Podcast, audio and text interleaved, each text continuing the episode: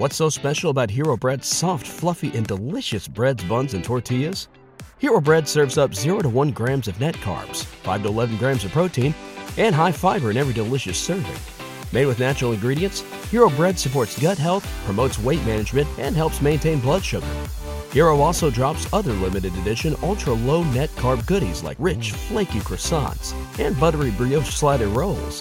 Head to hero.co to shop today. When everyone's on the same page, getting things done at work is easy. Make a bigger impact at work with Grammarly. Grammarly is your secure AI writing partner that allows your team to make their point and move faster. You can even save time by going from spending hours editing drafts to just seconds. Join the 96% of Grammarly users that say it helps them craft more impactful writing. Sign up and download Grammarly for free at grammarly.com slash podcast. That's grammarly.com slash podcast. Easier said, done.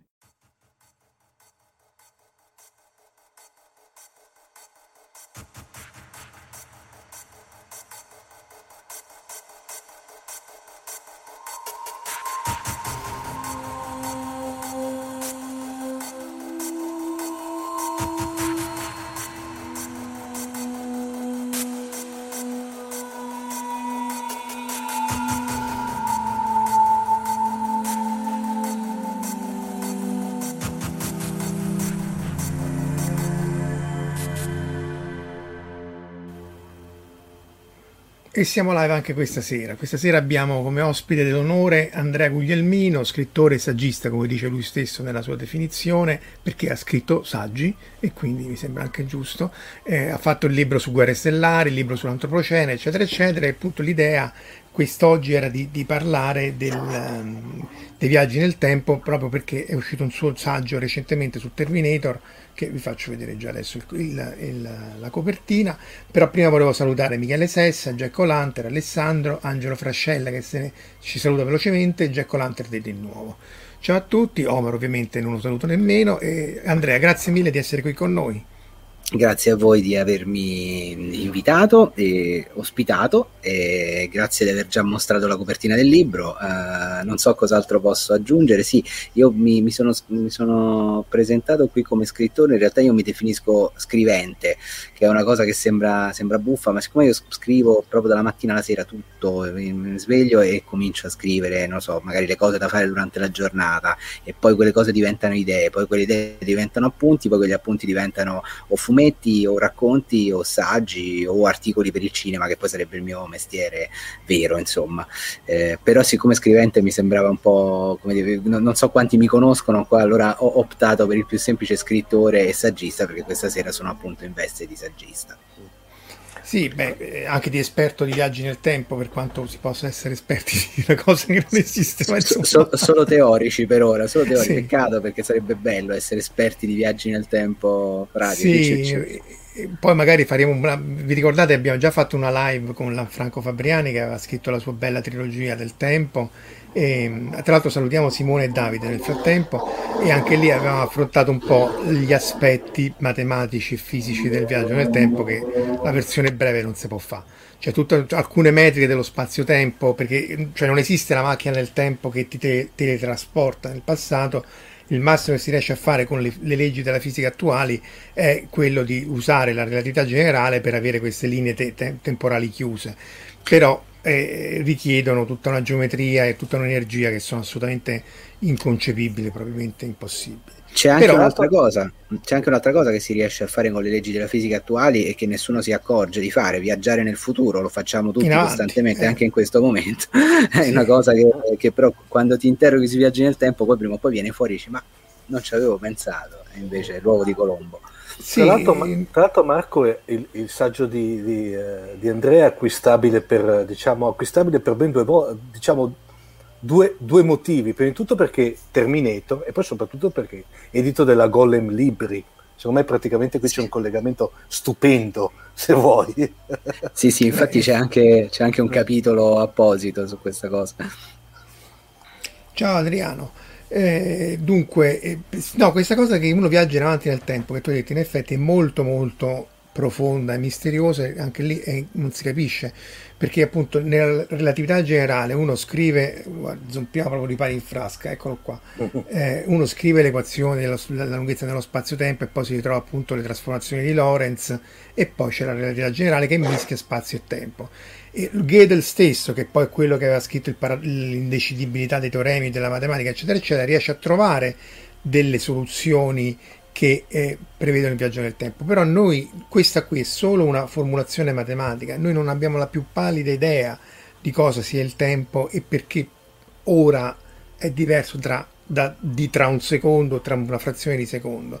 Quindi noi non abbiamo la più pallida idea perché stiamo andando avanti nel tempo, perché c'è un qualcosa che è diverso dal, dal, prima. Tra l'altro tu parli appunto di antropocene, poi ecco ci dovresti descrivere bene questo tuo concetto, ma eh, rientra anche col principio eh, antro, antropologico, nel senso che noi se siamo in un universo in cui esistiamo, deve essere un universo fatto con certe leggi che eh, sono state form- che siano appunto costanti fisiche che permettano la, l'esistenza della vita, quindi è un'esistenza a posteriori. Però resta il fatto che non si capisce perché noi viaggiamo nel tempo in avanti, indietro no, ma insomma allora, diciamo, allora, mm, intanto mm, non tanto antropocene quanto antropocinema, che è una, una crasi tra antropologia e cinema, eh, però c'era un film che si chiamava Antropocene, uscito qualche anno fa, quindi molto spesso i miei lettori dicevano, ah, hanno fatto il film del tuo libro, dico no, oh, è un'altra magari. cosa, perché, perché ba- basta antropo, eh, un film tratto da un saggio, sarebbe interessante, chissà, potrebbe essere un documentario. Eh, antropocinema è ovviamente un termine inventato da me, perché antropologia del cinema è lungo e spaventa, invece antropocinema è più simpatico, più friendly. I miei saggi in realtà sono, sono, hanno l'intento di essere appunto friendly, cioè di poter essere letti anche da chi non ha mai mai fatto antropologia. Molti si spaventano quando sentono la parola antropologia perché dicono eh, chissà di che parlerà. In realtà è semplicemente una materia che, che non si studia al liceo, ma basta googlare per capire che insomma è una materia che può anche essere interessante. Io la faccio attraverso il cinema, così come gli storici delle religioni, che appunto eh, sono degli studiosi di disciplina antropologica, utilizzano i miti per capire qualcosa delle culture che li producono, io eh, a posto dei miti utilizzo i film perché sono un grandissimo appassionato di cinema e ho, ho addirittura studiato antropologia, cioè non, non, è che me lo invento, sono, sono, cose che mi porto dall'università perché sono laureato in filosofia appunto con indirizzo storico antropologico. Quindi questo è il concetto, è molto più banale di quello che sembra. È, antropocinema è la crasi tra antropologia e cinema. Era anche il titolo del mio primo saggio in questi, sì. in questi termini, che devo dire che per essere un saggio è andato molto bene, insomma ha fatto, ha fatto un po' parlare perché era una cosa diciamo no, non nuovissima perché non è che non si facesse antropologia del cinema prima di me per carità. Però mh, in ambito storico religioso è sempre un po' vista mh, come una, una, cosa così secondaria mh, per divertirsi. Questo perché principalmente quando si studiano i miti si dà per scontato cosa che è vera che la cultura produttrice del mito consideri il mito vero come noi consideriamo la realtà storica, quindi qualcosa che è successo, magari è successo tanto, tanto tempo fa, io ci aggiungo sempre in una galassia lontana, lontana, e da qui poi lo spin-off su Star Wars, è, è il tempo della fiaba, il tempo del mito, ma è un tempo vero. Noi quando vediamo un film sappiamo che invece è tra virgolette finzione, ma fatto salvo questo, okay, questo punto metodologico che io ovviamente restituisco agli accademici, all'università, ai quali devo molto perché mi ci sono formato, però penso che invece sia possibile l'antropologia del cinema e devo dire che sono arrivato al terzo saggio, quindi effettivamente qualcosa ci deve essere. Questo per dire il concetto di antropocinema. Eh, per quanto riguarda invece le riflessioni sul tempo, eh, eh, eh, si sente spesso dire che il tempo è una convenzione umana, no? e da qui tutti i vari paradossi che vengono ancora prima del viaggio nel tempo. Io inizio il libro con una domanda, che è una domanda che devo dire viene eh, da mio padre, a cui dedico anche il saggio, perché in Terminator c'è anche questa, questa cosa bellissima del padre che combatte per il figlio che ancora non è nato e che non sa neanche essere suo figlio, no? però istintivamente combatte, lo protegge. Quello capita spesso.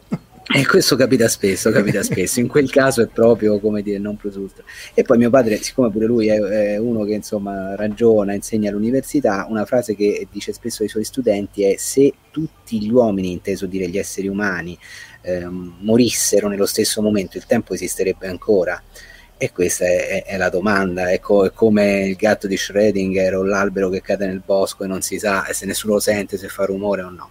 È una domanda paradossale su cui però uh, si costruisce anche il, il, il, concetto da cui parte Terminator, cioè l'idea che il, se il tempo è una convenzione umana, le macchine che concezione possono avere del tempo? Allora, sono già macchine che in qualche modo sono arrivate a imitare gli uomini, quelle di Terminator a imitarli per infiltrarsi, no? eh, la, il modello a cui appartiene Schwarzenegger è già un, un, infiltrator, cioè uno che deve assomigliare agli esseri umani per poter stare tra di loro, insomma, lasciando perdere il fatto che lui dava molto nell'occhio per essere così eh, grosso e nerboruto, mentre invece il primo concetto di Terminator doveva essere un altro attore, Lance Eriksen, che poi compare nel film ma fa la parte di un poliziotto. Ecco, lui sarebbe stato forse molto più credibile come infiltrato, no? perché comunque una corporatura normale, ma uno sguardo letale. Però insomma, poi ha funzionato benissimo anche Schwarzenegger. La macchina che concetto può avere di tempo? E questa è, è, da, da, lì parte tutta la mia trattazione. Cioè le macchine trattano il tempo come se fosse una macchina essa stessa, quindi una macchina da riavviare. E attraverso il paradosso temporale Skynet cerca di riattivare la storia dal momento in cui non funziona più, come quando noi facciamo il punto di ripristino no? col computer. Però questa è una cosa che nasce negli anni Ottanta, prima ancora che si avesse questo concetto di reboot casalingo, di punto di ripristino. Negli anni Ottanta il computer era un grosso calcolatore che tu tenevi a casa, almeno potevi, insomma, potevi stamparci qualcosa, ma non c'era tutta questa. Quindi molto avanti, no? Il concetto di, di, di, far ripartire il tempo proprio come se fosse una macchina. E poi c'è l'orologio, che è la macchina del tempo per antonomasia, eh, e quindi è, è, tutto un ingranaggio, no? anche, anche, in questa struttura filosofica che è già filosofia che parte da un punto di vista delle macchine. Questo è il punto da cui parto nel saggio e che trovo estremamente affascinante. Come vedete, grazie per aver mostrato queste immagini, il saggio è costellato per la prima volta eh, perché Antropocinema aveva una copertina molto bella, un Conan il barbaro di, di, Stefano Caselli, e invece Star Wars non aveva immagini. Eh, questa volta ho insistito, devo dire, su consiglio di Mantomex, che appunto è mh, mm, l'artista che ha realizzato proprio queste immagini che vedete adesso, perché lui mi ha detto i tuoi saggi sono, sono belli, sono interessanti, però senza figure, come dire, sono pesanti. Cioè, no, non, non, non, ha usato questo termine, però dice, eh, pensa a un apparato grafico. Io all'inizio non, non, pensavo che fosse così necessario, perché dicevo, ecco, ah, ecco la copertina di Stefano. Dicevo, ma tutto sommato sono, sono saggi teorici. Scusa, lo faccio vedere però... perché su Amazon lo vendono a giapponese, perché io so quello giapponese lo vendono a 50 euro, 56 euro. Ah, vedi, quindi... vedi, è quotato. Eh, no. quotato, è quotato. Però si trova a cifre più ragionevoli. Eh. Sì, perché però permettetemi, copie, permettetemi un break in, per quanto riguarda le illustrazioni. Eh, vorrei ricordare qua che, diciamo, eh, tra l'altro, autore di una splendida copertina di un... Eh, di una, di una, raccolta di metaforismi di, sempre di Andrea che era che si contenta Goldrake sì. E vorrei ricordare qui Tuono Spettinato che è recentemente scomparso. Sì, Tuono, Tuonino, vabbè, è stata veramente una... Uno pensa a un tuono a ciel sereno. Io non lo sentivo da un annetto, causa Covid e tutte queste cose che sono successe nel frattempo, non avevo idea che stesse male e invece purtroppo, purtroppo poi ho scoperto, amici comuni che era un po' che stava male, vabbè, però non, non, non, ce l'aspettavamo, quindi gli, gli, devo tanto, devo dire, poi è sempre così disponibile e, e, e, io ce l'ho sempre avuto questo legame col fumetto, anche perché tra le altre cose sono anche uno scrittore di fumetti. Quindi amo, amo il disegno, amo l'illustrazione, mi sono lasciato convincere. In quel caso, appunto, chiesi a tuono per, per chi si accontenta Goldrake, c'era anche una cover alternativa di Sudario Brando. Sì. Sudario compare invece tra le illustrazioni di Terminator insieme a Mantomex, Esther Cardella, Arturo Lauria, Francesco Biagini, Mirko Fascella e JC Grande che è un artista addirittura di El Salvador perché oh. mh, chiaramente non avevo budget per pagare gli illustratori. Allora dicevo ma come faccio, come posso fare? E allora mi è venuta in mente l'idea di chiedere eh, se, se, c'erano delle immagini già pronte che qualcuno aveva già, già, aveva già pronte da, da prestarmi, che magari avessero piacere che fossero diffuse. Devo dire hanno risposto tutti molto bene, ah, anche Oscar Celestini che invece l'ha fatta appositamente per il saggio, devo dire, e, e quindi l'hanno arricchito. Devo dire che effettivamente, questo è Arturo Lauria, eh, devo dire che effettivamente fa un'altra impressione, cioè fanno un po' da apparato teorico, mh, sono piacevoli da vedere, spezzano la narrazione, mh, aiutano perché poi ho la pretesa che il saggio sia anche narrativo, no? che si possa leggere come un percorso, come una storia, perché io, come, come, se fossi un personaggio, un protagonista, parto da certe convinzioni e poi magari durante la trattazione ne trovo altre, cambio anche idea molto spesso, cioè io penso che i saggi, quelli fatti bene, non devono partire da una tesi già precostituita che poi tu cerchi di dimostrare, tu parti con delle domande, puoi trovare delle risposte, ma puoi trovare anche delle non risposte, puoi trovare anche dei muri, magari aprire anche ad altre domande, questo è il mio approccio alla saggistica. In tutto questo avere delle illustrazioni che spezzano, fanno ordine in qualche modo, fanno cultura, fanno appunto antropologia o antropocinema. E poi chiaramente un saggio sulle arti visive, quindi metterci le immagini che poi è un espediente chiaramente perché tu non puoi usare, eh, cioè a scopo saggistico puoi usare delle immagini del film volendo, no? a scopo illustrativo, eh, però devi sempre stare molto attento a, a, a, chiarificare che il tuo saggio non è emanazione diretta del franchise.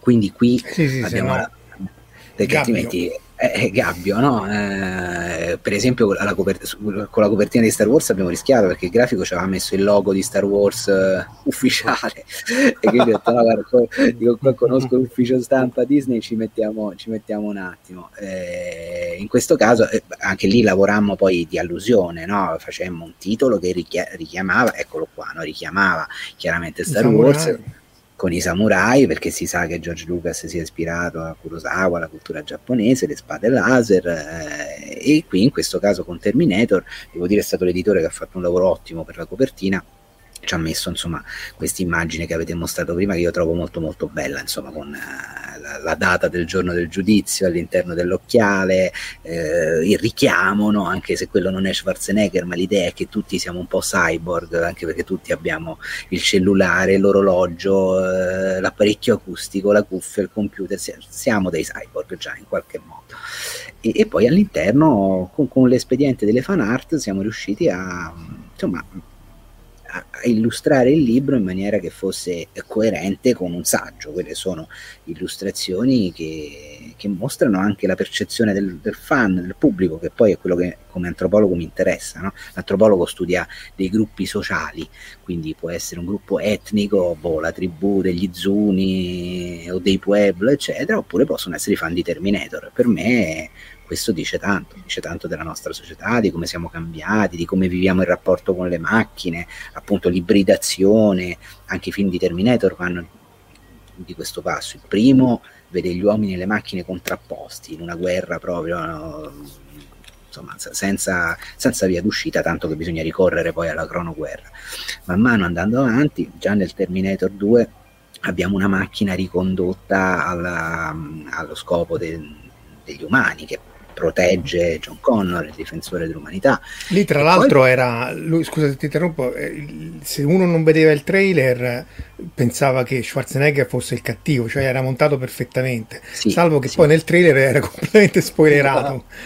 sì, sì, sì beh, eh, l'epoca era, era, anche qui ci dice tanto di come siamo cambiati come spettatori, no? C'era l'epoca in cui non si aveva paura dello spoiler perché eh, no, non era possibile spoilerare, no? E quindi quel trailer era fatto proprio per creare delle aspettative che poi sarebbero state completamente ribaltate. Magari noi italiani questa cosa la vivevamo meno perché ci arrivavano le notizie dall'America, i film uscivano molto dopo, uscivano in estate sì, in America. Sì, sì, Io ho un ricordo bellissimo riguardo a Terminator 2 in particolare. Il primo Terminator, vabbè, è il, è il, film della mia vita, devo dire, però non l'ho mai visto al cinema, l'ho visto in videocassetta, registrato da Italia 1 perché poi era un mezzo horror, quindi io ero piccolino, insomma, non, non, non mi facevano vedere, me la portò un mio amico quasi sotto banco, no? Neanche fosse un porno, cioè, vediamoci Terminator e c'erano queste scene splatterissime, ma bellissimo. Terminator che poi, 2. Tra l'altro, eh, perdonami Andrea, ai tempi Terminator, quello diciamo il il, quello che ha dato il là tutto, era uscito anche, come dire, quasi quasi quasi come un B-movie sostanzialmente. Sì, perché era, era, sì, sì.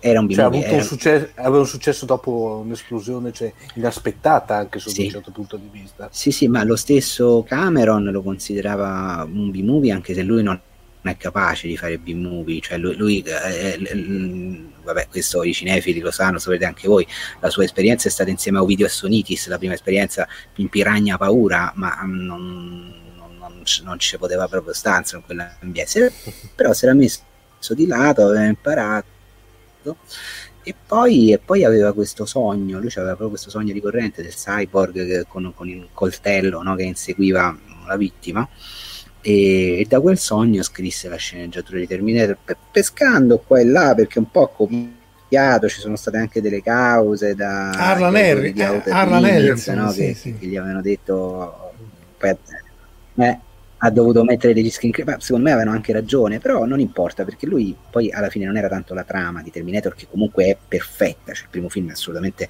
perfetto. Io credo che sia un film senza nessuna sbavatura a livello di sceneggiatura di trama. Poi quando si parla di viaggi del tempo si incasinano sempre quello è l'unico film che non si incasina. Eh, però Terminator 2 era invece il primo film che io avevo atteso, no? perché eh, conoscevo il primo quindi mi ricordo la copertina di Chuck. No?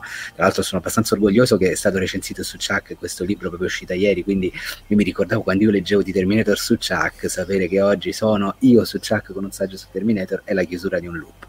E Terminator 2 lo aspettavo, lo aspettavo, lo aspettavo tantissimo. Arriva sto film in Italia già qualcosa sapevamo, sapevamo che, che, che, Schwarzenegger era buono perché appunto c'erano arrivate le notizie, però andammo a vederlo con i miei amici e perdemmo i primi 5 minuti perché al tempo si, si entrava in sala, si poi si rivedeva, si ricordate, no? poi si, recuperava l'inizio del film, però quella sera non recuperammo perché mio amico doveva tornare a casa e quindi io ero rimasto con questa cosa, maledizione, so, mi sono perso i primi 5 minuti. Era poco prima di Natale perché uscì a novembre in Italia una settimana dopo partì con, eh, proprio il giorno di Natale con mio padre, facemmo un grosso viaggio bellissimo tra Orlando in Florida a Disney World, no? E arrivammo sballati dal fuso orario come sempre succede. Quindi arriviamo la sera, insomma, fai conto, c'avevamo pure la notte di Natale, quindi eh, c'avevamo abbastanza sonno. Eh, andiamo a dormire verso le 9, ma per noi erano le 2, le 3 di notte, insomma, adesso non mi ricordano 6 ore avanti la mattina dopo mi sveglio freschissimo alle 6 di mattina in questo albergo, bello devo dire, insomma, una grande avventura, l'inizio di un'avventura, e mi ero quasi dimenticato Terminator 2, però alle 6 di mattina mi sembravano le 10 per via del fuso orario, una sensazione assurda, veramente da viaggio nel tempo, no? il, il jet lag, ecco, il jet lag è una forma di viaggio nel tempo, se vogliamo, e quindi mi metto a guardare un po', so, pullman che ci avrebbe portato a, a, Disney World arrivava alle 10, mi metto a guardare nella pay tv dell'albergo e c'è Terminator 2. Pazzesco, cioè in Italia io l'avevo visto al cinema una settimana prima, invece loro ce l'avevano ad agosto. Altro viaggio nel tempo, cioè ideale. Allora mi rivedo questi primi 5 minuti agognati in televisione, benissimo benissimo, no, no, non, non, era una videocassetta pirata de, dei tempi, era veramente la pay tv, si vedeva benissimo e poi me lo sono visto tutto anche se era in inglese, lì, lì ho cominciato ad amare anche questo seguito quasi quanto il primo, quasi, ma non quanto il primo. Beh, il Andrea... seguito comunque... Me... Vai, vai, Omer, vai. No, Andrea, ti, una, una, domanda che ti volevo fare alla fine, però te te, a questo punto te la, te la faccio immediatamente. Um, te da soprattutto da critico cinematografico, eh, di tutta la saga, quello che eh, secondo te è il migliore, però da critico, eh, proprio non da, non da giudizio de, de, de panza.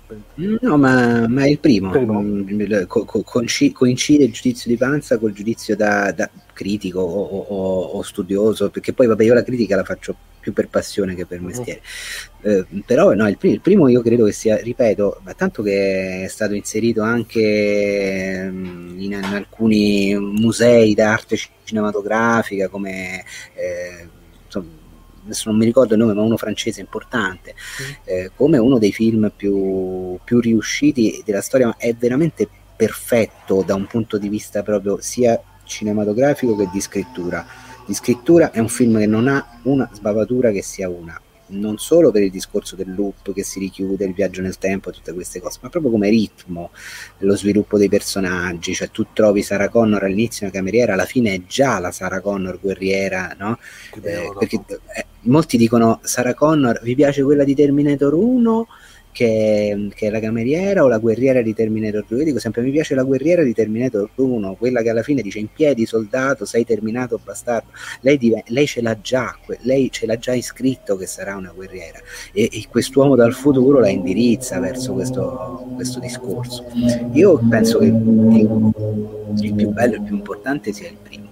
Il secondo è un colossal eccezionale, insomma, vabbè, lo sappiamo, gli effetti visivi, l'importanza, la scrittura, perché è un film scritto molto bene, il pollicione che ogni volta ci fa piangere, piango molto più su quello che sulla mamma di Bambi, eh, ma presenta già delle forzature, chiaramente delle forzature, perché il primo non era pensato per avere un seguito, come dicevate prima, era un B-movie che Schwarzenegger diceva proprio sto facendo un filmetto di merda così, no? Che, Cameron pensava che avrebbe fatto un po' di soldi, di cassetta, ma fu un successo pazzesco, quindi poi lui si è trovato con un budget infinitamente più grosso rispetto a quello del primo, bravissimo ad amministrarlo perché Cameron è il più grande regista vivente e, e questo diciamo lo posso dire con certezza, non a caso ancora campione degli incassi, nonostante Avengers Endgame è bastata una settimanella di uscita di Avatar in Cina, pa, è ritornato,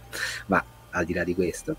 E, però c'ha, c'ha, già delle forzature, cioè qua, quando, quando, loro devono rimandare indietro eh, i, i, nuovi soldati, quindi le, i, soldati, i, i, nuovi cyborg, che poi sono due cyborg nel secondo, quindi il T1000 e il nuovo T800 che poi si scoprirà essere un altro modello, ma tra virgolette buono, e già lì vai, vai a, a contraddire certe certe cose che erano state dette nel primo episodio, perché Kyle Reese durante l'interrogatorio con la polizia è molto chiaro, dice che il viaggio nel tempo è una cosa che succede una volta, è, una cosa è unica, irripetibile, siamo soltanto lui e io, nessun altro tornerà, ma c'è un loop, non può che essere così.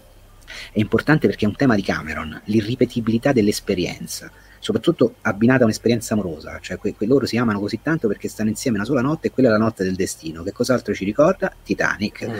Titanic è un altro film in cui il destino è prescritto, lo sappiamo noi che è prescritto perché sappiamo che la nave affonda, insomma è difficile che qualcuno pensa magari affonda. Odia spoiler, no? Soprattutto. Eh, esatto, e quei due si amano quella notte e lui... Beh, c'è la teoria, che... no? Che Jack, pure Jack di Titanic, fosse, fosse viaggiato nel tempo per, avesse viaggiato nel tempo per salvare Rose perché era l'antenata de, di Sarah, Sarah Connor, sì, l'ho, l'ho letto. Beh, allora, le fan theories sono divertentissime, alcune sono deliranti, alcune sono interessanti. Questa mi sembra più delirante.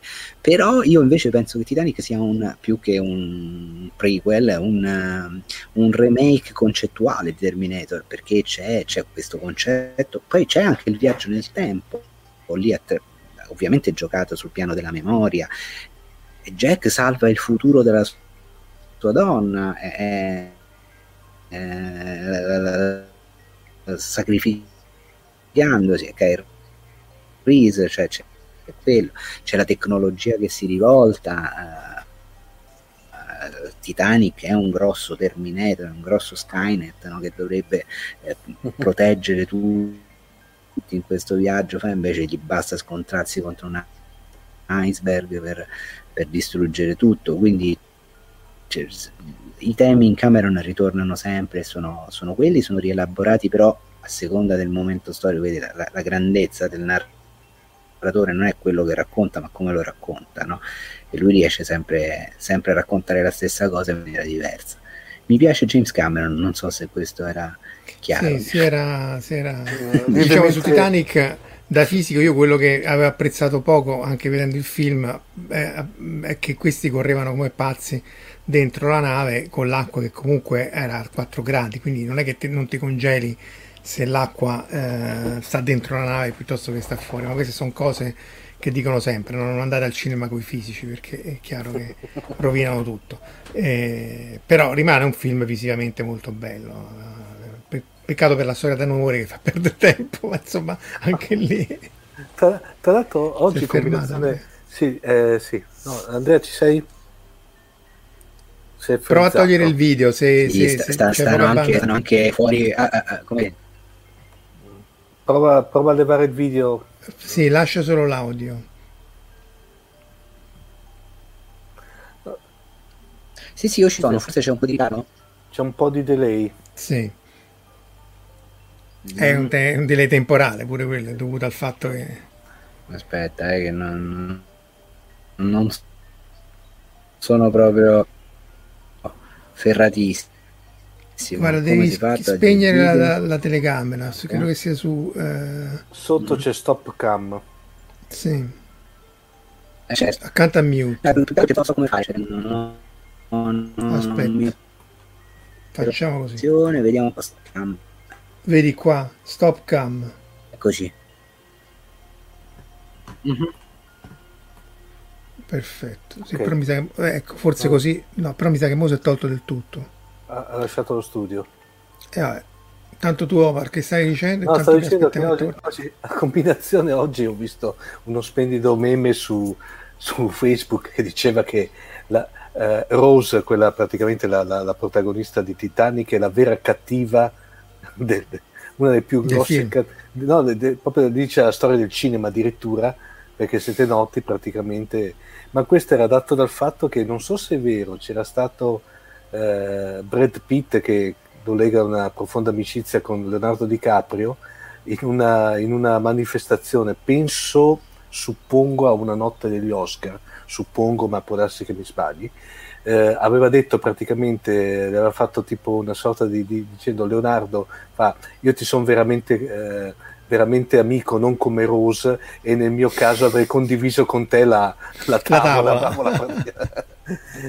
In- in- e sotto c'era tutta questa filippica che diceva tutto sommato questa qua praticamente parte insieme al ricco milionario il quale le, le- le offre un viaggio in prima classe sul Titanic che tra l'altro allora Marco valeva qualcosa come 80.000 euro di adesso il biglietto di Addirittura, ah, così tanto era il costo. Sì, era una cosa fu- veramente fuori dal mondo. E, e le dice, ti offre, le offriva la co- famosa collana di valore inestimabile, eccetera. Lei lo tradisce con un tizio della terza classe e poi, tra l'altro, cattivissima, lo fa anche praticamente, non, non condivide con lui la, la mezza tavola. Ecco. Eh, sì, no, di- allora sulla tavola, ecco tornato Andrea, sulla tavola eh, la cosa era che non è che non c'entravano, è che la tavola era instabile se tutte e due dovevano stare su, quindi lui si sacrifica per tenere la tavola stabile, quindi quella accusa la povera Rose. Ciao, salutiamo un po' Alessio, Yuri, Alessandro, Joe e David, eh, che eh, è un po' che sono collegati. Quindi è, è quella sulla tavola. Dopodiché, ehm, certo, è chiaro che... Però, insomma, secondo me su quello lo azzecca. Non so, eh, su, su Avatar l'ho trovato molto più derivato. Visto che stiamo parlando di James Cameron, a questo punto volevo un commento da parte di Andrea su Avatar, perché appunto è balla coi puffi, come dicevano in South Park. Eh, vediamo un po' se c'è un audio. Niente. Perché Andrea sta chiamando col 4G dalle dalle fronde delle foreste nere, quindi... eh, però rimane il fatto che comunque insomma James Cameron è un grande, è un grande autore. eh. Anche lì in South Park pure... eh, aspetta, è tornato due volte, vediamo quest'altra. Andrea? Eccoci. Eccolo, perfetto. Non so più chi dei due sei, ma comunque va bene così, vai. Ah no, aspetta, adesso mi tolgo dal computer perché ho riprovato col cellulare e speriamo che stavolta non ci siano problemi. Eh, infatti anche Joe, di- allora, stavamo critica- osando criticare Avatar in tua assenza, non so se... Ah, eh, avete fatto bene a farlo in mia assenza. Dai, però anche, anche Joe dice non brillava proprio per contenuti, nel senso che la storia è abbastanza ehm, eh, s- si è vista, insomma lui Joe Semplificata, dice diciamo. dai, per- Eh, ma io non sono d'accordo, secondo me si confonde la storia con i contenuti, sono due cose diverse, però adesso non, non Eh no, e facci la difesa di Avatar, tu che sei esperto, voglio dire, perché Ma no, è- Avatar per me è un film mh, fantastico, a parte mh, eh, la forma è già contenuto secondo me, cioè quando, quando lo presenti in quel modo là, in quell'anno là, eh, già, quel- già le immagini narrano tantissimo. E poi è un film eh, ovviamente sulla guerra, sulla spersonalizzazione del soldato no? che diventa qualcun altro.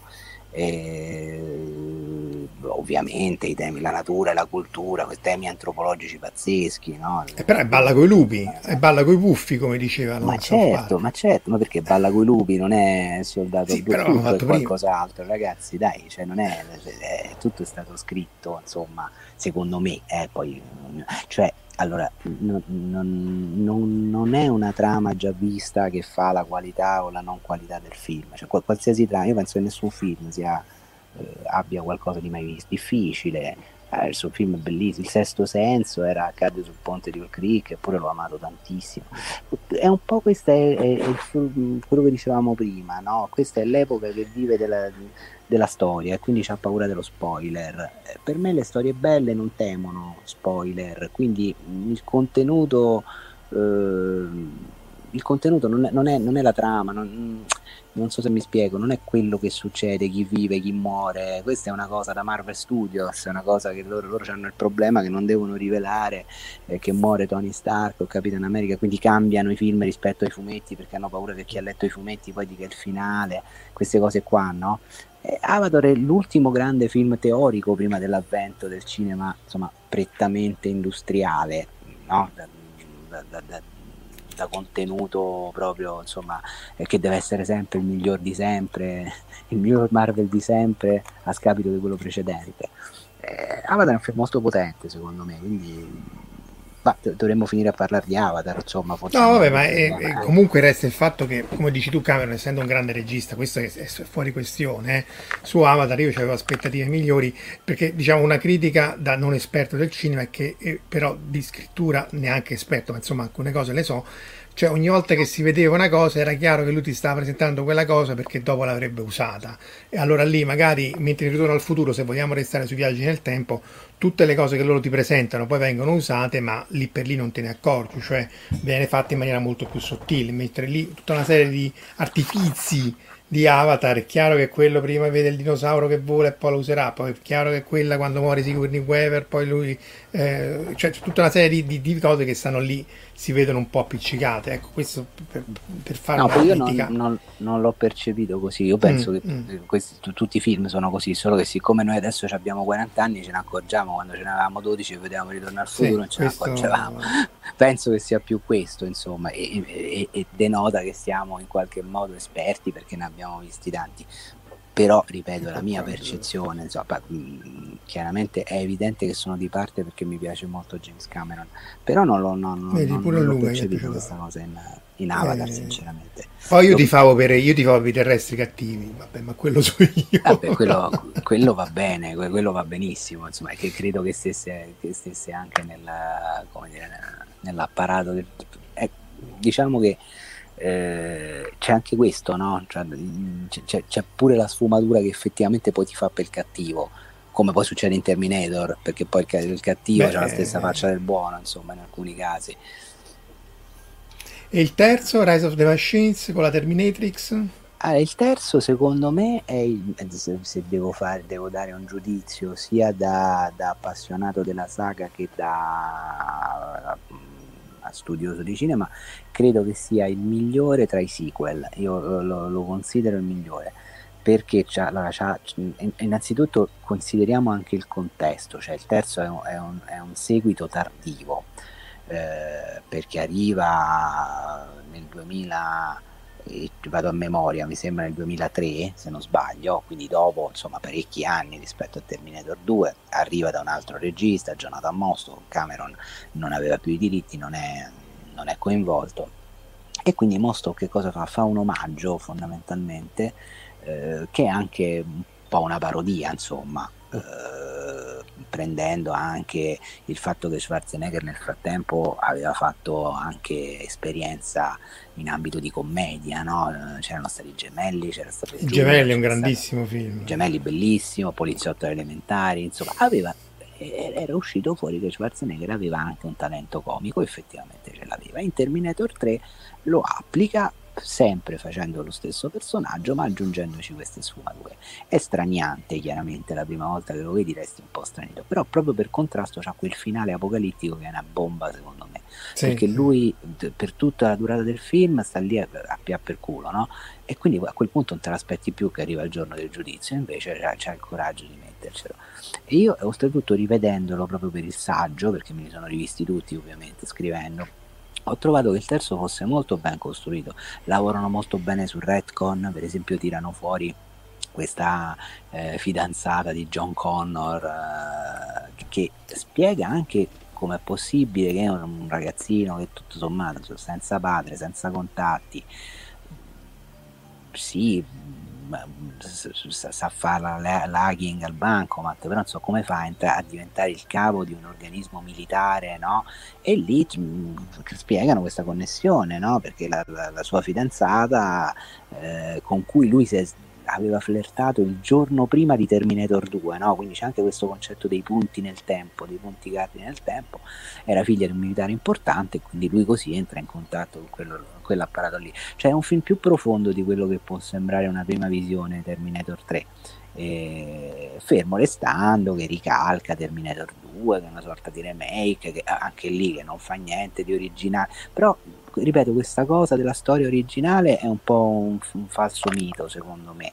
Eh, se lo vai a vedere è un film che invece tira fuori dei temi interessanti, insomma. Poi è, è interessante per come, eh, ovviamente per come tratta il discorso del viaggio nel tempo e del giorno del giudizio, perché alla fine di Terminator 2 a parte che Terminator 2 sono due film perché c'è la, la, la Director's Cut e la versione theatrical in varie incarnazioni pure quelle che, che cambia il finale perché nella, nella, nella director's nella, in quella che è stata presentata come director's cut eh, il giorno del giudizio viene palesemente evitato no? cioè proprio si vede Linda Hamilton col trucco da vecchia eh, che dice Michael Jackson è diventato quarantenne, eh, il giorno del giudizio è passato, non è successo niente, si vede John Connor che è diventato senatore, e, insomma tutti salvi, ma è datatissimo quel finale là ovviamente, già solo per il fatto di nominare Michael Jackson.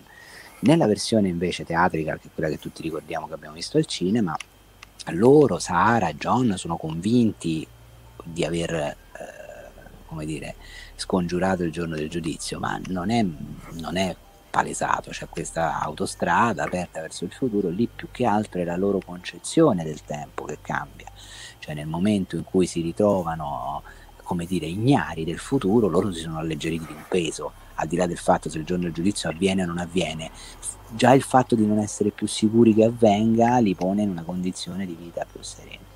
Terminator 3 riprende questo concetto qua, però Ovviamente, siccome nel frattempo il futuro è diventato passato, perché siamo nel 2000 3 e parlo del, del, mondo reale, insomma, quindi il 1997 in cui sarebbe dovuto avvenire il giorno del giudizio è passato, lì si devono inventare un'altra, devono applicare un'altra teoria ancora dei viaggi temporali, no? Perché il primo è il loop, cioè il paradosso della predestinazione, il famoso paradosso del nonno, cioè se io viaggio nel tempo per uccidere mio nonno, uccido mio nonno, io non posso nascere, quindi non posso viaggiare nel tempo. No? Quindi come si risolve questo paradosso? O con il loop, cioè io tento di uccidere mio nonno ma non ci riesco in un modo o nell'altro, non faccio che eh, confermare quello che deve succedere, la predestinazione, oppure c'è la teoria dei molti mondi come in Terminator 2, mm, distruggo il chip, Skynet non esiste creo una realtà parallela come Ritorno al futuro se vogliamo e oppure c'è Terminator 3. Terminator 3 è la censura cosmica, è dire il giorno del giudizio è inevitabile, lo puoi aver rinviato, lo puoi aver modificato, puoi aver modificato alcune cose, ma quello è un punto del tempo che, che deve, deve no, non si evita e interviene una censura cosmica che fa sì che comunque accada. Quindi io lo trovo, lo trovo un film molto interessante, Terminator 3. Salutiamo allora, diciamo anche che... Stefano, scusa che intanto si sono collegati. Stefano, salutiamo ad Emanuele Manco che lui è matematico, a parte ha vinto anche vari premi Italia, che Grande, probabilmente è l'unico che si, che si, può leggere tutti questi articoli di, appunto della, dell'equazione differenziale di Einstein, le, le, queste che sono quelle che dici tu appunto Andrea, le closed time like curve, cioè il paradosso che io non vado indietro e ammazzo mio nonno e quindi poi c'è un paradosso, ma sono curve chiuse, quelle appunto del primo film in cui eh, non, non, c'è il, il paradosso, perché poi appunto eh, quella è una delle, delle, critiche anche non matematiche che si fa appunto dal punto di vista filosofico, cioè se se io vado indietro e cambio il tempo, qualcosa deve essere successo, ma poi non, non, non ho memoria e così via. Quindi Eh, sì, allora diciamo che eh, io dal, dal, punto di vista matematico non, non, lo affronto perché sono un uomo di lettere, quindi probabilmente Emanuele ci, ci, capirebbe molto più di me da un punto di vista teorico. Io semplicemente vedo come sono presentate le cose fi- nei film e come sono uh, utilizzate da un punto di vista narrativo ed è sempre molto interessante. Allora, devo dire che tutti i film della saga di Terminator io li trovo interessanti, antropologicamente parlando, anche quelli brutti. Io Terminator Salvation lo reputo un brutto film, Terminator Genesis lo reputo un brutto film, l'ultimo lo, lo reputo un film forse ancora più brutto perché ci ha, ci ha, ci ha caricato di aspettative, eh, come dire, ingiustamente. Poi questo è l'aspetto da fan, però da un punto di vista proprio antropologico, cioè di capire Ecco, uh, cosa uh, questi miti, que, que, questi, questi, film cercano di raccontare al pubblico che li accoglie e io li trovo tutti interessantissimi perché poi quando andiamo su Terminator Salvation cominciamo veramente a parlare di ibridazione tra uomo e macchina. È il primo film in cui non c'è un viaggio nel tempo se non un viaggio nel futuro come quello di cui parlavamo prima. Un normale viaggio nel futuro. Il protagonista resta ibernato per un sacco di anni e si risveglia nel futuro. A viaggiare nel tempo? No, semplicemente ha dormito per tanto tempo ed è un ibrido tra uomo e macchina, non una macchina mascherata da uomo, è un uomo che viene ibridato con la macchina. Quindi siamo già vicini a quello che, che siamo noi, no? Se vogliamo più Robocop, comunque più... e, e, poi, ripeto, è, è, è, proprio il concetto del pubblico che, che comincia a, a recepire di essere ibridato con delle macchine. Quindi è difficile per una saga che nasce con presupposti così diversi, cioè Terminator parla di un futuro tecnologico, ma ne parla con la visione degli anni Ottanta. Eh, oggi un ragazzino, perché non ha più successo la saga e, e perché fatica a rebuttarsi per l'appunto? No? Perché è una macchina che, che si è rotta tempo fa. Un ragazzino di oggi guarda Terminator eh, e, ti dice ma perché lui va indietro nel tempo e deve cercare sull'elenco del telefono eh, il nome di Saragona. Cioè, oggi hanno il concetto di rete, no? di cloud, queste cose negli anni 80 non c'erano. E come gli vai a spiegare a un ragazzino che magari tutte queste cose, no? un ragazzino dell'età che avevo io quando ho visto Terminator, che è un film degli anni 80, cioè Ritorno al futuro paradossalmente, per essere una commedia, mh, mm, funziona ancora, no? Perché comunque non, non, non è, è, è, tutto su scala piccola, succede tutto a Hill Valley, no? è tutto molto provinciale in Ritorno al futuro, non è in ballo il destino dell'umanità, è in ballo il destino della famiglia McFly.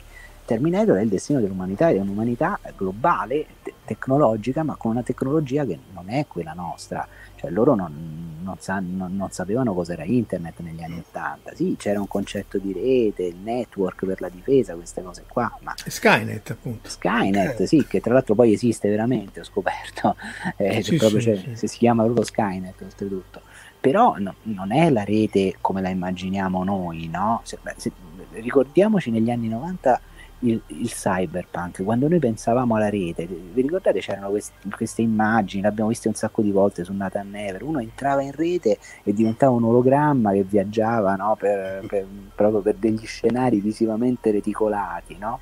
oppure c'è stato il periodo, anche questo ne parlo nel libro, la cultura satellitare, cioè quando avevamo la tv satellitare in casa e i film porno ci riguardavamo col satellite, non con, non con internet, no?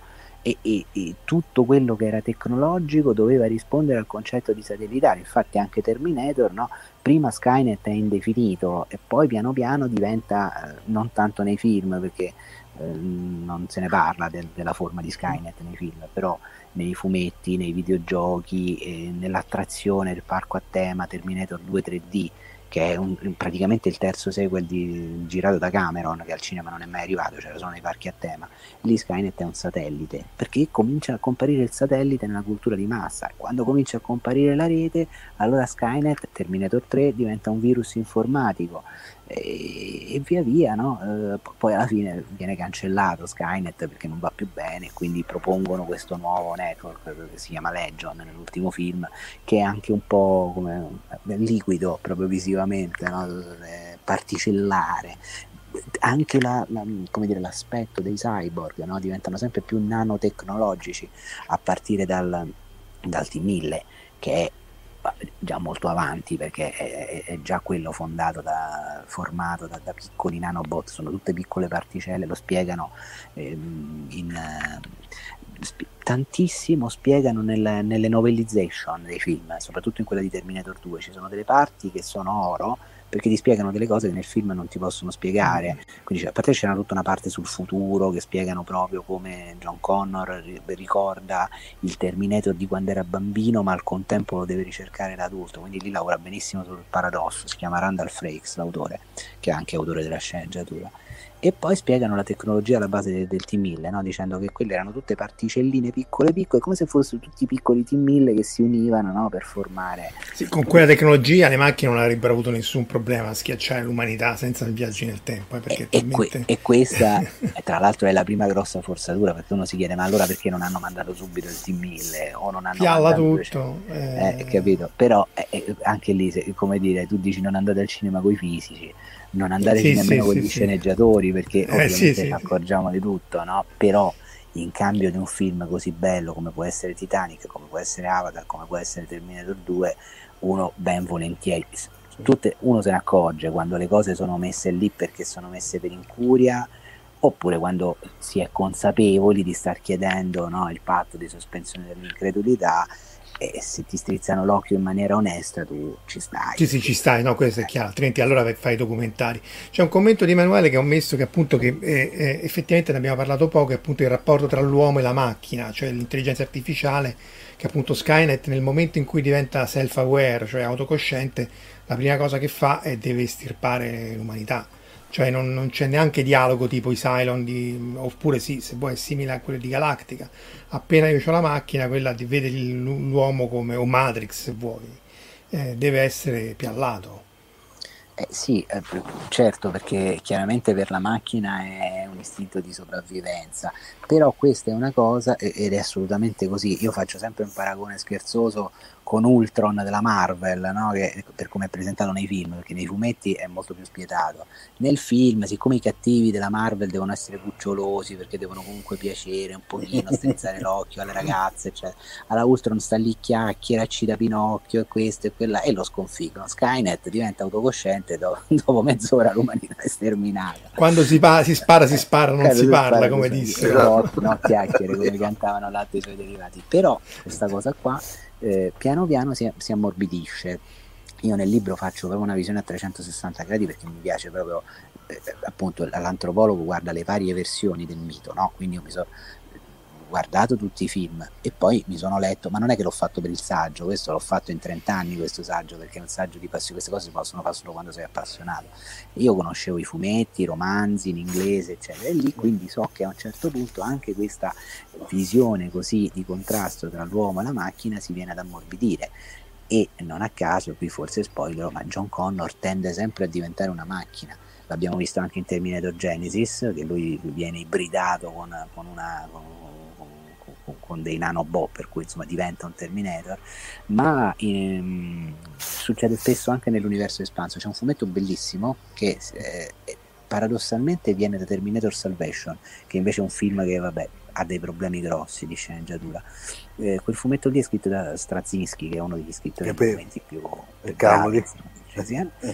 e, e si chiama Terminator Salvation The Final Battle. Lui mette insieme tutte le fila, insomma, di, di, tutti i film, il primo, il secondo, il terzo, riesce a farli funzionare benissimo. E, e, John Connor diventa un Terminator alla fine e diventa alla fine la guerra si conclude con un armistizio cioè lui dice così ci sterminiamo a vicenda vediamo che dobbiamo fare proviamo a fare una pausa ecco e, e, e lì gli uomini e le macchine cominciano a dialogare no? Eh, perché le macchine si sono avvicinate sempre di più all'uomo per imitarlo, no? per sconfiggerlo, ma l'uomo è diventato sempre più vicino a una macchina, si è ibridato, ha acquisito eh, le armi al plasma che erano state inventate dalle macchine, eh, le armature no? per combattere, quindi anche l'uomo, si, si, oppure addirittura degli innesti, come nel caso di, di Marcus, appunto di Terminator Salvation. Quindi tutto sommato gli uomini e le macchine non sono più così distanti. È la rappresentazione della nostra realtà. Ripeto, noi siamo dei cyborg. Io adesso sto parlando con un telefono, parlo con voi che siete a chilometri di distanza perché mi porto dietro una macchinetta, sempre a parte la salute, i pacemaker, eh, le protesi, tutte queste cose qui, ma anche banalmente nella nostra vita di tutti i giorni siamo già tutti dei cyborg, insomma, quindi non può che essere così la visione che abbiamo oggi del rapporto con le macchine. Se ci fosse una guerra con le macchine sarebbe combattuta con la strategia, non soltanto con i fucili, o almeno questo è quello che pensiamo. Andrea, una domanda. Eh, te, diciamo, ovviamente te da, diciamo, da, da uomo, passami il termine, da uomo dei fumetti, proprio nel senso più largo del termine, sia come autore, come sceneggiatore, come appassionato e come eh, storico.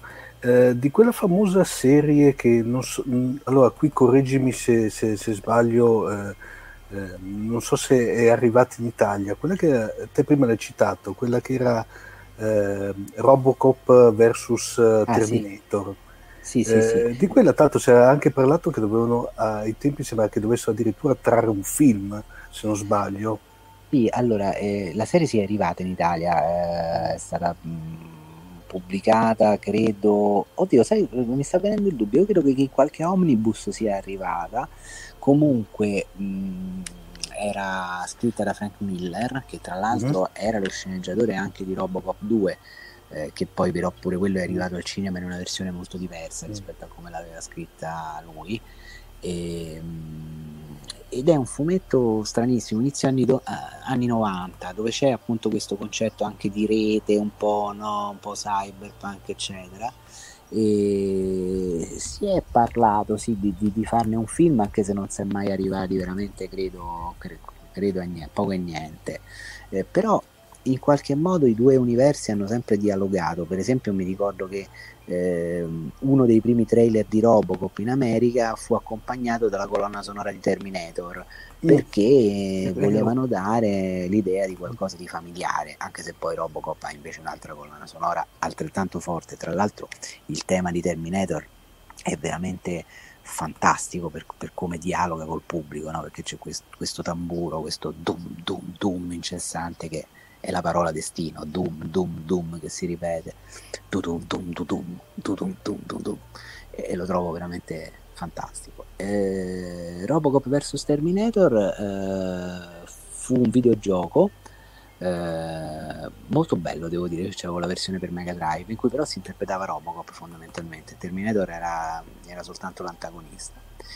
E giocava molto sul... Ehm, vabbè, ovviamente sul ehm, sulle similitudini tra i personaggi, però Robocop manteneva comunque quell'aspetto umano. Cioè ricordiamoci sempre che Robocop è un uomo che viene trasformato in macchina, il Terminator è una macchina che assomiglia a un uomo in quella fase là. E quindi il contrasto era dovuto tutto a questo. Robocop in sostanza era, era il buono. Eh, poi si fa un viaggio nel tempo, anche lui arriva nel futuro, crea tutto uno sciame di Robocop uguali a lui, un esercito. Alla fine è molto spettacolare. Eh, e, e, e, lì vi è introdotta, credo per la prima volta, o comunque una delle prime volte, l'idea che Skynet sia un satellite. Quindi c'è anche questo concetto di cultura satellitare che si porta dietro. E poi hanno fatto anche un'altra serie di Robocop contro Terminator più recente, ma molto meno memorabile, molto meno profonda. Era uno scontro di, di menare fondamentalmente. Finiva no, no, parole botte, come dicevi. Sì, esatto. No, dice Alessio appunto che, che ci sta. Eh Skynet appunto sterminava gli uomini eh, non per il bene del pianeta ma per rendersi sì, appunto indipendente perché era, era, spaventata. Un po' come i Cylon se vuoi in Galactica. Sì io rimane... lo, lo, paragono anche a Frankenstein. Ecco prima abbiamo citato il Golem giustamente no? Eh, eh, tra l'altro il saggio sì, eh, viene da Golem Libri che in realtà è l'editore che mi segue da sempre per queste cose ma questa idea di Terminator ce l'abbiamo da tempo due grosse figure, cioè, ci sono tantissimi archetipi che ritornano in Terminator. Il primo che, che io amo tantissimo è quello di Cassandra, eh, la donna che conosce il futuro, il futuro nefasto, perché eh, questa maledizione che gli viene dagli dei. E noi abbiamo Sarah Connor che eh, gli viene dal futuro comunque questa maledizione, quindi è come dire appunto dal tempo del mito che però non sta nell'antico passato ma nel lontano futuro. E, nessuno le crede e per non crederle poi alla fine si realizza proprio quello che dice lei. E poi ci sono, c'è Frankenstein ovviamente, la, la, che si ribella al creatore, Skynet, a parte vabbè lo stesso Schwarzenegger, è un po' Frankenstein, ma il Frankenstein quello di Mary Shelley che non era brutto, era bello, però era grosso, era sproporzionato, no?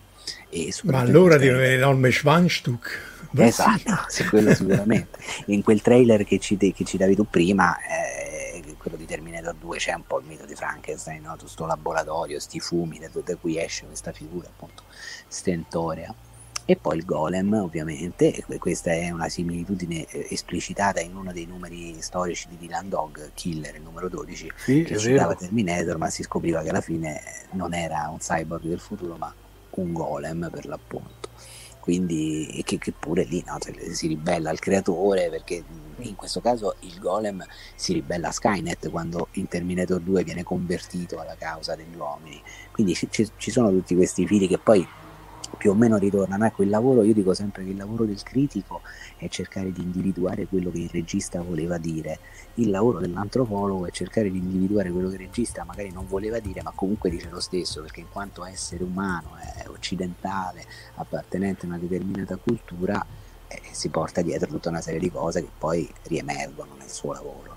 Quindi... Sì, perché magari inconsciamente però si deve riallacciare, è chiaro che essendo noi stessi immersi nella cultura, nel mito che dici tu, non, non, puoi prescindere, un po' come l'architettura, no? che non puoi prescindere dai lavori precedenti. Sì, ma viene qua... spontaneo, insomma, viene, viene, viene abbastanza spontaneo. Ecco. Poi, ripeto, l'originalità tante volte sta nel come più che nel cosa. Va bene, ragazzi, ci siamo approssimati all'ora. Direi che eh, possiamo cominciare a salutare tutti quelli che sono stati con noi.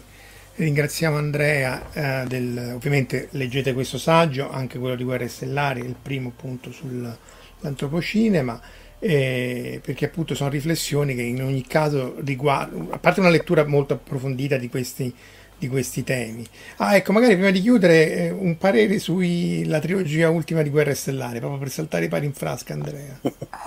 un parere da critico. No, tuo, da... come la pensi? No, ma allora, eh, mm, la trilogia ultima di Guerre Stellari secondo me è proprio la rappresentazione di come viviamo il cinema oggi, cioè è un prodotto fatto per funzionare soltanto in quel momento là, e secondo me è già vecchia quella là, e, e, e non, se tu vai a vedere, eh, io credo che sia già la Disney a pensarla così, perché già non la citano più nei, negli show che ci sono adesso. Vogliono cambiare, sì, infatti vogliono cambiare la timeline. Sì. Eh, già, a parte che non, vabbè, non ha incontrato proprio i favori di tutti, c'è stato, no? Allora, lì è stato un grandissimo evento, ovviamente. Io mi ricordo l'evento, cioè dopo 30 anni torna in sala il logo di Star Wars, eh, la musica, tutte queste cose qua. È stato un evento per tutti, anche per gli scettici. Io ero scettico, penso di aver ragione a essere stato scettico, però comunque è stato un evento, insomma, eh, comunque ci siamo andati tutti a vedere il risveglio della forza, insomma, e, e, e già solo per quello no, è stato importante.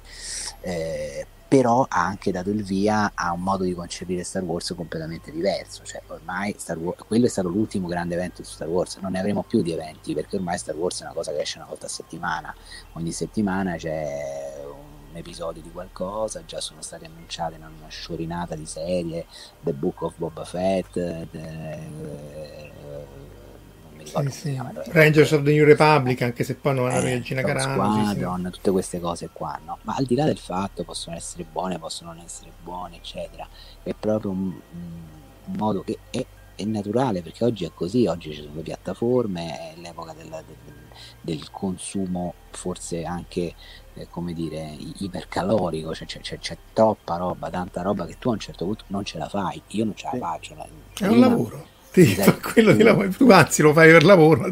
Sì, ma non ce la faccio più nemmeno per lavoro, cioè nel senso ormai finché erano i film, ok, no, era già difficile, ma adesso che escono 12 puntate, ma io, io devo vivere, ho una figlia, ho una vita, non mi posso vedere, quindi mi, sceglierò delle cose, per esempio The Mandalorian mi è piaciuto abbastanza, e poi magari mi guarderò Boba Fett perché è un personaggio che mi piace. Beh, è un personaggio... Non mi posso più vedere tutto quello che esce su Star Wars, cioè non ce la, non, non, non, non ce la farei proprio, ma non è tanto una questione mia, no? che può essere anche un problema personale, è proprio un discorso che Star Wars è entrato proprio puramente a essere un prodotto di consumo, lo è sempre stato ovviamente, ovviamente è sempre stata una trovata commerciale per vendere i pupazzi bla bla bla, ma c'era la visione di un autore discutibile, tutto quello che ti pare, ma comunque la visione di un autore. Adesso non c'è più la visione di un autore perché J.J. Abrams in mano alla Disney, ed è J.J. Abrams, cioè non è che è uno scemo, ma non è più autore. Cioè, io credo che gli unici due uomini che ancora possono essere autori a Hollywood sono Steven Spielberg e James Cameron, i qui presenti. E Steven Spielberg ha mandato a quel paese la Disney perché non gli faceva fare Indiana Jones come voleva lui. Sì, sì, sì, ma lì è Kathleen Kennedy, eh, dovremmo fare tutto un elegantissimo, ha detto lo facesse un giovane, ormai eh, sostanza che hanno rotti i coglioni, capito? E lui dice ma io perché devo stare appresso alla Disney che sono Steven Spielberg? E voglio dire, no, per mettere Steven Spielberg a questi livelli.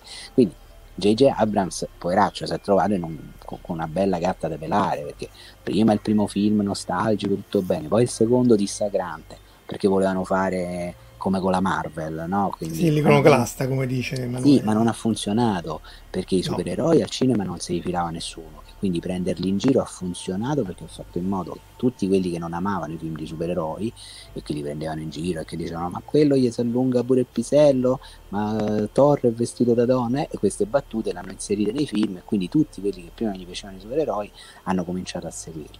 Star Wars non è così perché il pubblico del cinema ci è cresciuto con Star Wars, quindi se tu glielo infanghi in qualche modo si imbestialisce e l'hanno pagata perché poi il film successivo che non è stato... È un miliardo di dollari in meno, voglio dire, non è che eh, non è proprio è stato solo. È, è, stato, è stato solo non era male. Non era male, però è andato, è andato male sì, perché, sì, perché sì. La, erano ancora arrabbiati per gli ultimi Jedi, quindi poi hanno dovuto fare ribaltone. Quindi la, la, nuova trilogia in qualche modo è come se ripetesse il cammino della, de- della saga in generale, no? perché il risveglio della forza è come se fosse la trilogia originale, cioè il richiamo, la nostalgia, eccetera.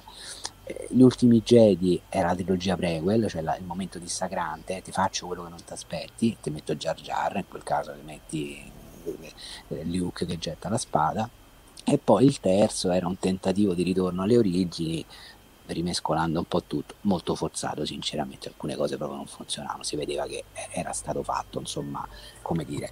Eh, sì, per mettere la pezza fammogli eh, fare questa cosa così debotto i cavalli sugli Star Destroyer debotto. e quindi insomma eh, diciamo da un punto di vista personale non l'amo particolarmente. Ci sono del, delle cose interessanti perché anche lì c'è appunto eh, vabbè ne dico una che poi ho intenzione anche di riprenderlo in mano il discorso su Star Wars, voglio aggiornare il libro perché quello si fermava agli ultimi Jedi, però c'è questo concetto della forza no? che si trasforma. Allora, prima negli anni 70 la forza era la radio, perché negli anni 70 c'era la radio, no? quindi Luke parla con la sorella, sente una voce lontana attraverso la forza. No? Eh, negli ultimi Jedi noi vediamo Kylo Ren e Rey che si parlano a galassie di distanza vedendosi. Eh, Fa un po' ridere, ma è Skype. Cioè, Skype. Skype. Eh. Nel, nell'ultimo la forza diventa Amazon, cioè loro si passano la spada laser, se la materializzano, si, si strappano mm. le catenine, da, cioè si, si passano gli oggetti fisicamente. Quindi per quanto possa essere bizzarro, è però una rappresentazione di quello che poi noi viviamo. Nel... Questo è l'antropocinema, cioè vedere nel cinema quello che poi no, noi siamo, quindi il rapporto con, con con l'universo, come cambiano a seconda di come noi ci, ci, comunichiamo, ci scambiamo gli oggetti.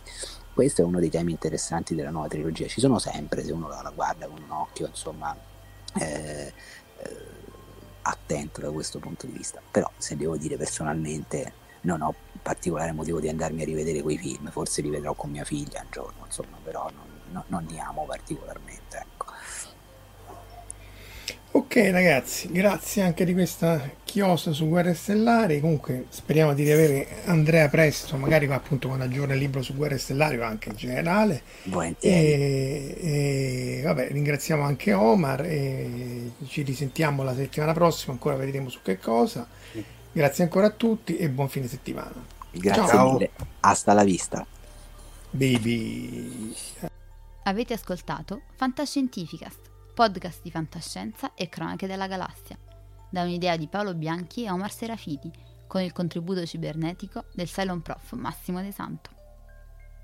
Potete seguirci ed interagire con noi sul nostro sito fantascientificast.it, su Facebook alla pagina Fantascientificast, su Twitter sul profilo at Fantascicast, sul nostro canale Telegram t.me slash fantascientificast, sulla nostra community Telegram t.me slash fsccommunity. Se siete particolarmente timidi, potete utilizzare la vecchia, cara e affidabile posta elettronica, scrivendoci all'indirizzo redazione fantascientificas.it. Tutte le puntate sono disponibili sul nostro sito, su Apple iTunes, su Spotify e su Podbean all'indirizzo podcast.fantascientificas.it.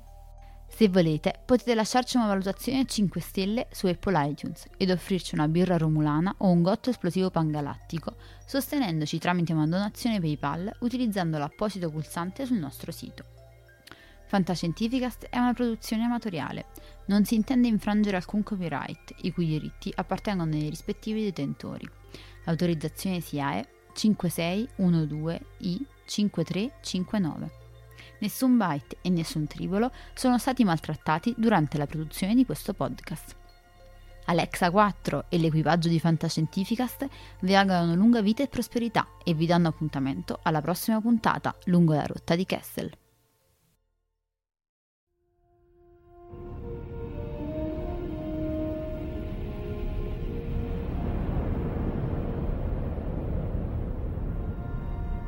Certo che hanno una gran bella nave.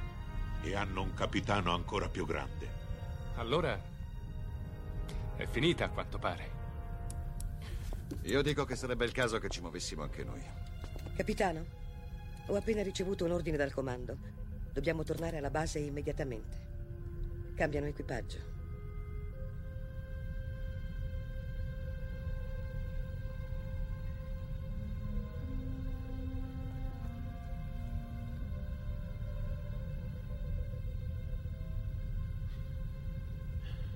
Se fossi umano, penso che ora la mia risposta sarebbe andate al diavolo. Se fossi umano.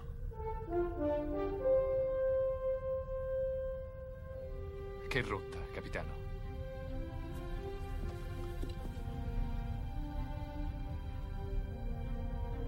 Seconda stella a destra. Poi dritto fino al mattino.